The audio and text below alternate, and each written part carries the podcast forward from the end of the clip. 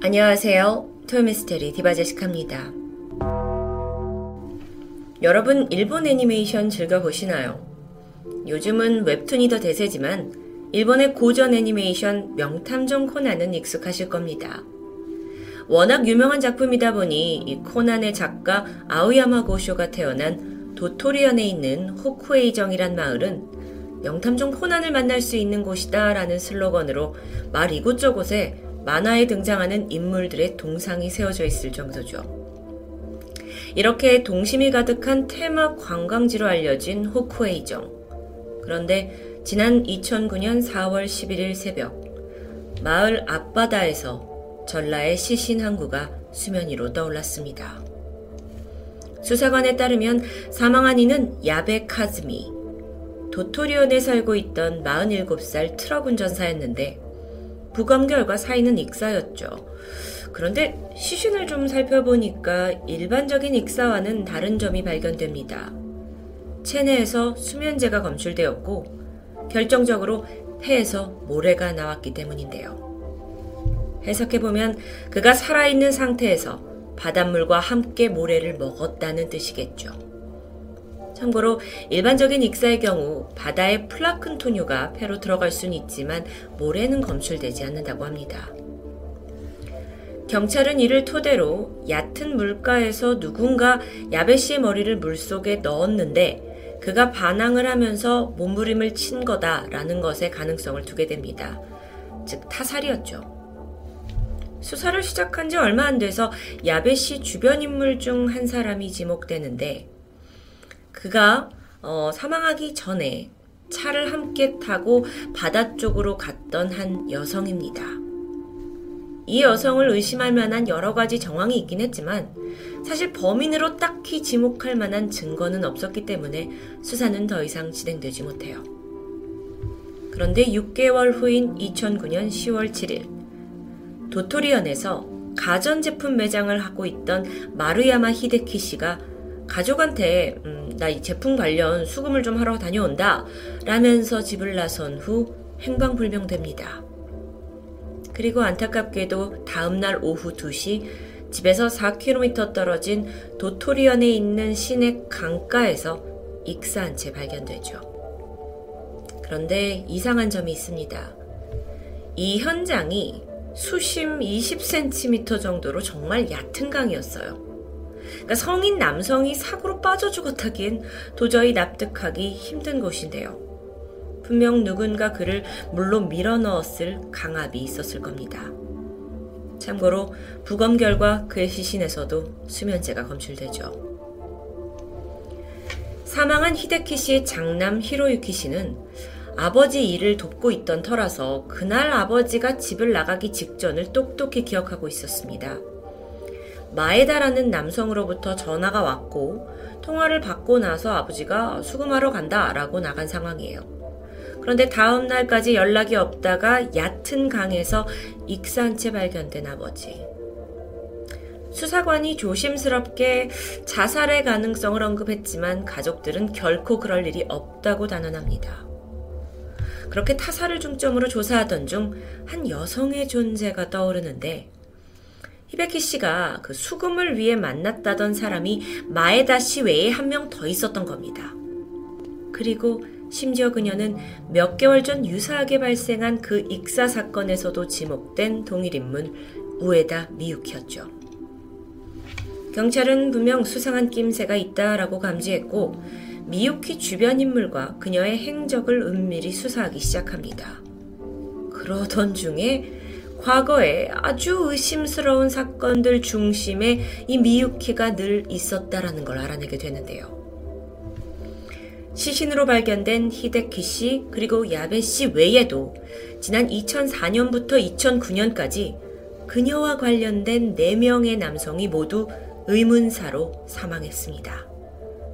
그 중에는 번듯한 직업과 가정까지 있던 신문기자, 경찰관도 포함되어 있었는데요. 시간을 좀 거슬러 올라가서 1999년 신문기자였던 A씨는 새로운 직장을 따라 가족과 함께 도토리시로 이사 오게 됩니다. 2001년이 됐을 때 일을 끝내고 한잔하러 가자면서 들린 술집. 거기에서 호스티스 직원으로 일하고 있던 미유키를 알게 되는데요. 유흥으로 시작된 둘의 관계는 처음엔 가벼웠지만 결국 2003년쯤이 되자 그 A씨는 아내가 있었음에도 불구하고 미유키와 동거를 시작합니다. 동시에 그는 유독 주변에 돈을 끌어다녔었죠. 그러던 중 2004년 5월 13일 A씨는 도토리시의 철도 위에서 시신으로 발견됩니다. 그 현장 주변에는 골판지 조각이 많이 흩어져 있었는데 조사 결과 골판지 상자에 그가 들어가 있던 상태로 추정됩니다. 심지어 이 골판지에는 미유키, 내가 너를 만났기에 진정한 사랑을 알게 되었다. 사랑한다. 라는 유서 같은 게 적혀 있었는데, 당시 경찰은 그가 직접 골판지 상자 안에 들어가서 자살을 시도한 것으로 판단했고, 부검조차 이뤄지지 않았죠. 그 다음으로는 경비업체에서 근무하고 있던 27살의 남성 B씨였습니다. 그는 2001년경 미유키가 근무하던 술집에서 그녀와 처음 만났습니다. 근 4년간 이 둘의 끈끈한 관계가 유지됐어요. 그리고 2005년부터는 아예 그는 미유키 집에 얹혀 살면서 그녀의 아이들을 봐주고 동거를 시작했죠. B 씨의 동생에 따르면 형은 미유키에게 차용 증서를 썼고 월급도 다 뺏기면서 매일 구타당했다. 마치 미유키의 노예처럼 굴었다 라면서 그때를 회상합니다. 그러던 중 2007년 8월 B 씨는 미유키의 자식들과 근처 해변가에 조개를 캐러 나갔다가 바다에 빠지는 사고를 당합니다. 구조된 후 신속히 병원으로 이송됐지만 혼수 상태에 빠졌고 결국 열흘 후에 사망합니다. 동생에 따르면 B 씨는 물을 무서워하고 수영도 못하는 사람인데 그날 왜 혼자서 수심 깊은 곳까지 들어갔는지 이해할 수 없다고 말했죠. 하지만 사고 당시에 미유키와 그녀의 자식들 외에 다른 목격자가 없었기 때문에 사건은 결국 사고사로 처리됩니다.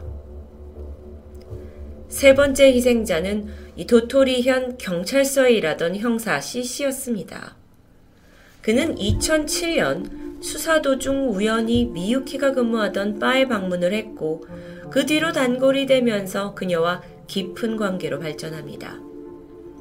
직장 동료에 따르면 음, 뭐 C씨가 평소에도 그렇게 성실한 경찰은 아니었다고 하는데요. 근무 태만으로 자주 지적을 받았고 뭐 심지어 여자 문제, 금전 문제로 내부에서도 골칫덩어리로 찍혀 있었죠. 그러던 2008년 2월 그는 도토리현 산에서 목을 매단 채 발견되었고 이 사건은 자살로 인정되어 부검은 따로 진행되지 않았습니다. 아직 끝이 아닌데요. 네 번째 사망자는 맨 처음 언급한 트럭 운전사. 바다에서 익사한 채 발견됐죠. 그리고 다섯 번째는 얕은 강가에서 발견된 히데키 씨. 또 한 명이 있습니다. 여섯 번째 남성은 미유키의 이웃 주민이었던 F씨. 그는 호텔 직원으로 일하던 평범한 남성이었습니다. 미유키와 유독 가깝게 지내던 그는 2009년 9월 그녀의 차를 빌려서 운전을 하던 중 충돌 사고를 내고 맙니다. 이에 대해서 상당히 미안해하고 있는데 미유키가 하는 말이 뭐 내가 그 상대방과 합의를 하기로 했다. 하지만 수리비 8만 엔 정도가 필요하다라면서 돈을 요구하게 됩니다. 그런데 이게 한 번이 아니었죠. 그녀는 이후로도 뭐 이런저런 이유로 돈을 요구했고 견디다 못한 FC와 법정 싸움까지 가게 됩니다. 그런데 그 과정 속에서 건강이 급격하게 나빠지기 시작한 겁니다. 아, 그리고 또 이상하게 옆집에 살던 미유키가 그를 돌보기까지 해요. 주변인들에 따르면 충돌 사고가 나고 나서 한 달 만에 FC는 유독 머리가 멍해서 힘들다고 호소했는데 그게 점점 더 심해지는 것 같았죠. 그 와중에 미유키는 FC 집을 들락날락 지극정성이었습니다. 주변인이 마지막으로 본 모습은 FC가 거의 혼수 상태로 집에 누워 있고 미유키는 뭐가 그리 즐거운지 방 안에서 깔깔거리고 있었다는데 그 목격한 바로 다음 날인 9월 27일, FC의 상태가 위급해지면서 병원으로 이송됐지만 그는 끝내 사망했습니다. 체내에서 수면제가 검출되었지만 이게 자의로 먹은 건지 아닌지를 명확히 밝힐 수 없어서 결국 병사로 처리되죠. 이쯤 되니까 이 우에다 미유키라는 여성이 도대체 어떤 사람인지 너무나 궁금해지는데요. 우선 그는 도토리안 시내에 있는 한 술집에서 호스티스로 일하고 있었습니다. 여긴 오직 70kg 이상의 몸매를 가진 여성만이 일할 수 있는 곳이었죠. 그녀는 어릴 적부터 어머니 학대 속에 자랐다고 알려져 있어요. 그래서였을까요? 초등학생 때부터 덩치 큰 문제아로 불릴 만큼 반항심이 매우 강한 사람이었습니다. 뭐 옆집에 맘대로 들어가서 물건 부수고 훔치는 일이 다반사였고 학교에서도 대장 노릇을 하면서 친구들을 조종하고 거짓말을 일삼았죠. 워낙 그 나쁜 평판이 자자해서 오죽하면 이 고향집에서는 미유키네 집 근처에는 가지도 마라 라는 소문이 있을 정도였습니다. 중학교를 졸업한 후에 고등학교에 들어가긴 했지만 자퇴를 했고 공장에 들어가서 일하다가 10대 후반이라는 아직은 좀 어린 나이에 한 군인 남성과 결혼합니다. 그와의 사이에서 두 명의 자식을 낳았지만 결국 이혼했고 아이들을 데리고 친정으로 돌아오게 되죠. 또다시 다른 직장인을 만나서 재혼에 성공해 두 명의 아이를 낳았는데요. 두 번째 결혼 또한 이혼으로 끝납니다. 이후 또 다른 남성과의 사이에서 태어난 한 명의 자식까지 총 다섯 명의 아이를 갖게 됩니다. 줄줄이 딸린 자식들, 생계를 위해서 그녀가 호스티스 바에 들어간 것으로 보이는데 그곳에서 미유키는 남자 손님들 한 명한 한 명을 자신의 포로로 만들기 시작했죠. 미유키의 사진을 보시면 그녀가 뭐 단숨에 남자들을 홀릴 만한 전형적인 미인형은 아니라고 생각됩니다. 그런데 도대체 어떻게 그 수많은 남성들의 마음을 빼앗고 돈까지 갖다 바치게 만들었을까요? 특히나 일부 피해자들은 안정적인 직장에 가정까지 가진 사람들이었습니다. 이 부분에 대해서 그녀와 함께 일했던 지인들은 미유키가 동물적으로 감이 뛰어났고 자기를 마음에 들어 할 남자를 한반에 알아봤다고 말하죠. 그런 남자들을 타겟으로 정해서 친숙하게 접근했고 감정을 조정하고 결국 자신의 발밑에 두게 하는 교묘한 수법을 썼던 겁니다. 특히나 자신이 점 찍은 남자에게 접근 초기에는 지극정성을 보였다고 하는데 한편으로 중년 남성의 길을 세워주는 식으로 유혹하기도 했죠. 그러다 어느 정도 이 남자가 좀 빠졌다 싶으면 우리가 좀 더 많은 시간을 함께하고 싶다. 그런데 돈이 허락돼야 행복을 누릴 수 있지 않겠냐 라면서 거절하기 힘든 부탁을 했고 뭐 그러면서도 부모님이 암에 걸렸다. 홀로 아이들을 키우는 게 너무 어렵다. 양육비를 들먹이면서 돈을 뜯어냈습니다. 실제 그녀와 사귀었던 남자들은 교제 이후에 180도 변해버렸는데요. 직장에 소홀하기 일쑤였고 집에 가정에 들어가지 않기도 했고요. 자식을 나물나라 하기도 했죠. 그러면서 버는 돈은 족족 그녀를 위해 쓰는 걸 당연히 여겼습니다. 특이한 게 있는데 그녀에게 죽임을 당한 피해자들의 공통점.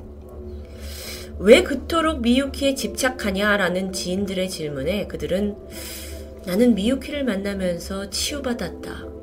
자기도 다섯 명의 아이들을 키우면서 힘들 텐데 미유키는 편지와 달콤한 위로의 말을 해주었다. 이런 모습에 피해자들이 뿅 갔다고 해석해야겠죠. 자, 그렇다면 미유키와 관련된 여섯 건의 의문사, 이걸 추적하던 경찰이 증거가 확실한 두 건의 살인과 기타 15개의 사리, 사기 혐의를 찾아내서 2009년 11월 그녀를 드디어 체포하게 됩니다.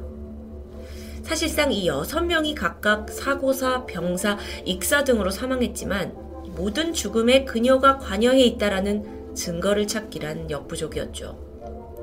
다만 47세의 트럭 운전사 야베 카즈미, 그는 미유키에게 빌려준 3천만 원을 받으려다가 거절을 당했고 이후 죽임을 당한 게 입증되었고요.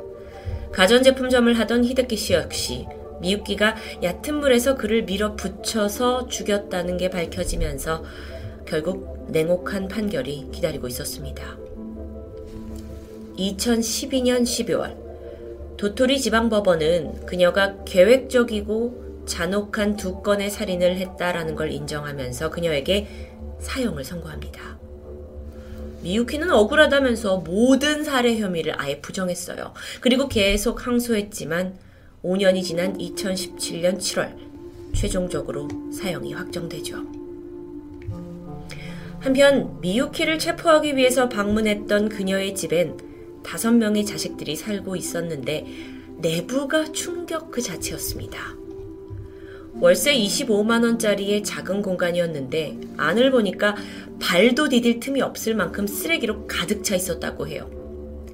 대형 비닐에 들어있던 쓰레기 더미는 물론이었고요. 뭐 오래된 자전거, 장난감들이 수북히 쌓여 있었어요. 음식을 해 먹은 뭐 냄비도 설거지가 안 돼 있고 그래서 내부에 날파리가 가득했죠. 이런 청결이 없는 곳에서 그녀는 다섯 명의 아이들 뿐만 아니라 개와 고양이 여덟 마리까지 함께 키웠습니다. 심지어 집 앞에 주차돼 있던 경차가 있었는데 그 안에도 쓰레기가 가득 찬 봉지가 여럿 발견되죠. 판결 이후 미유키는 죄값을 치르기 위해 감옥에 들어갔고 그곳에서 생을 마감할 테지만 그녀의 아이들은 무슨 죄일까요?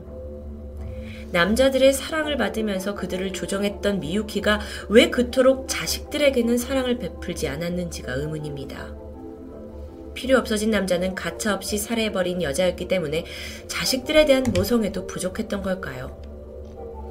미유키는 잔혹한 범죄자입니다. 하지만 그녀의 아이들까지 미워할 수 없겠죠. 안타깝게도 다섯 명의 아이들이 현재 어디에서 어떻게 자라고 있는지는 제대로 밝혀지지 않았지만 일본 국가기관의 보호를 받고 있다고만 추정됩니다. 남자를 조정했던 일본의 악녀 미유키, 토요미스테리 디바제시카였습니다.